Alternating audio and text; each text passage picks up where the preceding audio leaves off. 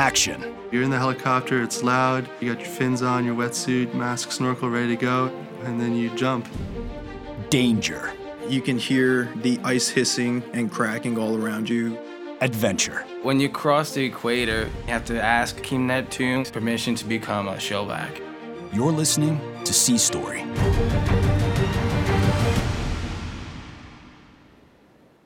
Episode forty-eight, Blue Angels, Part one. Hi, this is Yeoman Chief Matt Young with the Blue Angels. I'm from Lansing, Kansas, and this is my Sea Story. What led me here to the Blue Angels is kind of a neat story for me. I uh, grew up really, really deep military history background. My dad was enlisted Navy. Both of my grandfathers were Army veterans, World War Two veterans, Vietnam. I wanted to be in the military for a very long time. It was instilled in me to do the best that I can do no, no matter what I'm doing.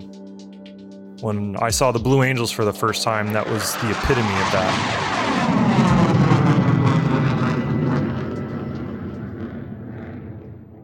I actually had the opportunity to experience what some of these amazing pilots experience every single day.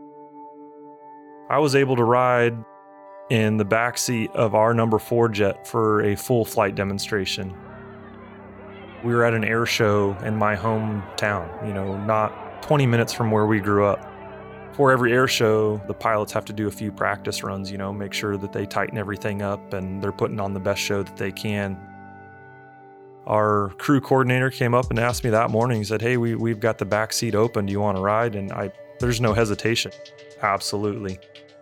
I, I'm a I'm a surface sailor. I I'm, have not been around F eighteens prior to being with the Blue Angels. I didn't really know what I was getting myself into. I'd seen the demo before, and I, I know a lot of the maneuvers and stuff, but I had no idea what to expect going into sitting in the back seat and doing a full demonstration. We get to sit in on the debrief. The pilots walk through how everything's gonna go. They look at film, game footage from previous demonstrations. You know, this is how we can improve for the next demonstration. So we get kind of a peek behind that process. They strap on the flight suit. You know, they give you your helmet and they go through some quick procedures on how to um, prepare yourself for the different types of G-forces that you'll experience. Really the, the neat thing about getting to ride with the Blue Angels is, like a, a lot of other fighter pilots who wear G-suits that help combat those forces, the Blue Angels pilots do not wear a G-suit. They can anticipate the maneuvers and combat those through different breathing techniques. So they kind of walk us through how to do that, what to expect during those positive, negative Gs, and then and then you walk out. Climb up that ladder and they strap you in, and then you're you're kind of along for the ride at that point. We're rolling out down the runway in formation. Everything is timed very, very precise. Even the takeoff. They take off in the diamond formation. Four pilots together. You don't even realize how fast you're going or, or really what's happening. And for the first twenty minutes, it's really surreal. You're looking around, and, and for me, being in my hometown, I'm looking at the cityscape that I have seen growing up from the ground level, and now you're seeing it three, four hundred miles an hour hanging upside down. There's just so much to take in. Fighting those Gs and everything, you almost forget that you have to do it because it's sensory overload. There's so much going on. You look up and from wingtip to canopy in those jets, when they're in that maneuver, they say it's eighteen inches apart, but these guys are in formation going incredible speeds and doing these very precise maneuvers. When you're sitting in the cockpit and you look up and see how close that actually is doing those maneuvers, it's just unreal. The last maneuver of the entire demo, and we're talking fifty to fifty-five minutes into the demonstration. You've been fighting these Gs and taking all this in, the cockpit gets hot and your hands get clammy and you're exhausted by that point. The last maneuver is called a pitch-up break. Pilots are experiencing close to seven Gs, seven times the force of your weight pushing against you. Coming in in the Delta formation, it's kind of the, the Blue Angels' signature formation. All six planes coming in, it's the last maneuver, getting ready to land.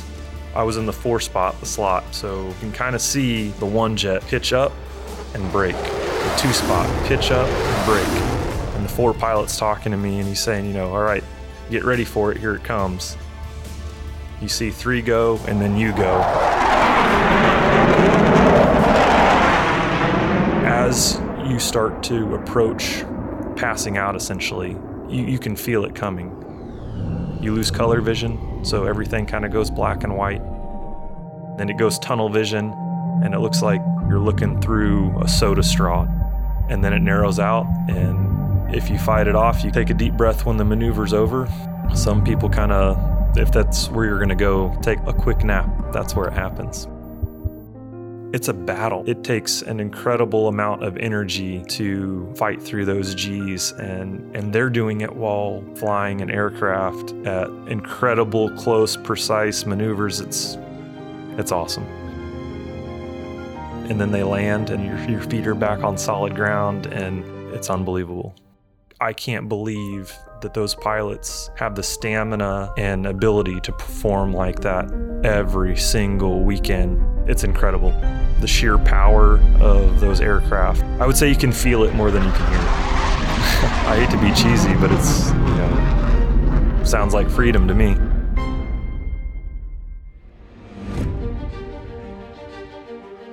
To hear more stories like mine, subscribe to Sea Story today.